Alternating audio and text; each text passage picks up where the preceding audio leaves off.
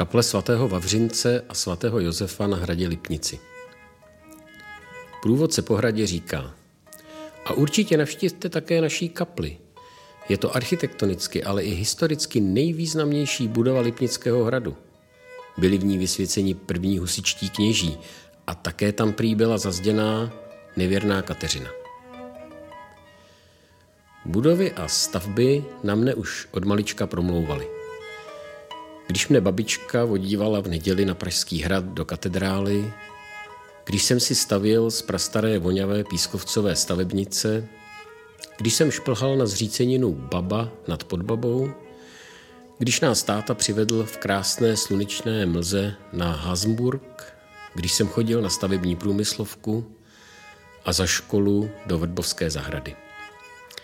Nakonec mne můj dialog se stavbami dovedl až na Lipnici, na Starobylý hrad a také k podlipnickým kostelům. Stavby přetrvávají celá staletí. Oblékají se dle různé módy, mění své poslání a funkci, stárnou, rozpadají se a znovu popadají dech, anebo umírají a pomalu odcházejí. Je jim většinou vyměřen daleko delší čas než nám a my se k ním často jen na chvíli přiblížíme, aniž bychom přesně znali jejich původní podobu a účel. Možná právě to mne na nich fascinuje. Dům je němým svědkem historie a pozornému pozorovateli může o sobě mnohé prozradit.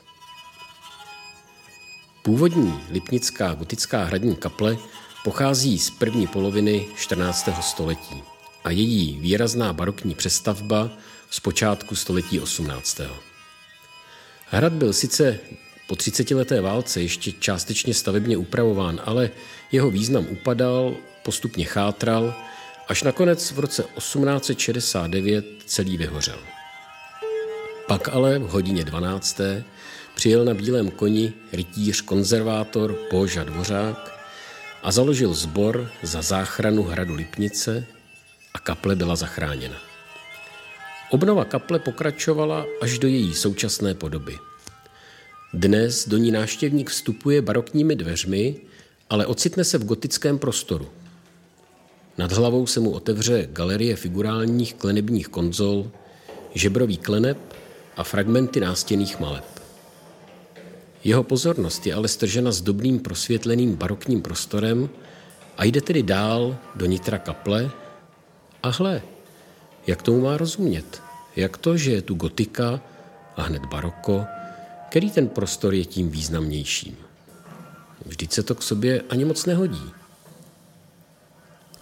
Hrad již dnes není, co býval, už to není živý organismus, kde se spí, jí, vaří či věří. Je to památka a turistický cíl. Až do dob romantismu se stavby většinou při přestavbách upravovaly jako celek do jednoho kabátu, ale v 19. století s romantismem vznikla i památková péče. V té době historické domy, jako jsou hrady, často ztratily své původní funkce a nakonec i pány. Při novém romantickém objevitelském nadšení jsme byli nejvíce interesováni tím nejstarším obdobím a stavby jsme často začali svlékat z novějších kabátů, abychom nacházeli alespoň kousky těch starých. Původní celistvá podoba staveb přestala být podstatná a často se z nich staly takové galerie starých kousků, bez jasných souvislostí. To nemusí být vždy nutně špatně – Například gotické konzoly v Lipnické kapli svatého Vavřince jsou krásné a obdivuhodné. A nakonec, proč by to nemohly být dvě kaple vedle sebe?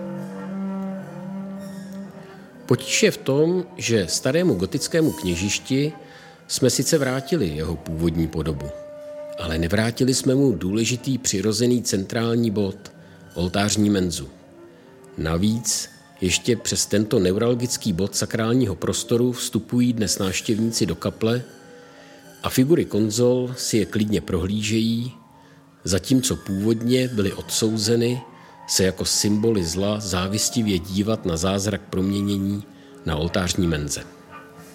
Rád bych to návštěvníkovi vysvětlil, ale jeho dychtivost už hledá onen výklenek z kostrou zazděné nevěrnice a svatý Josef, patron rodiny, si na oltářním obraze raději jen zakrývá zrak. Ale Josefe, neboj. Už se těšíme, jak tomu vrátíme řád a důstojnost.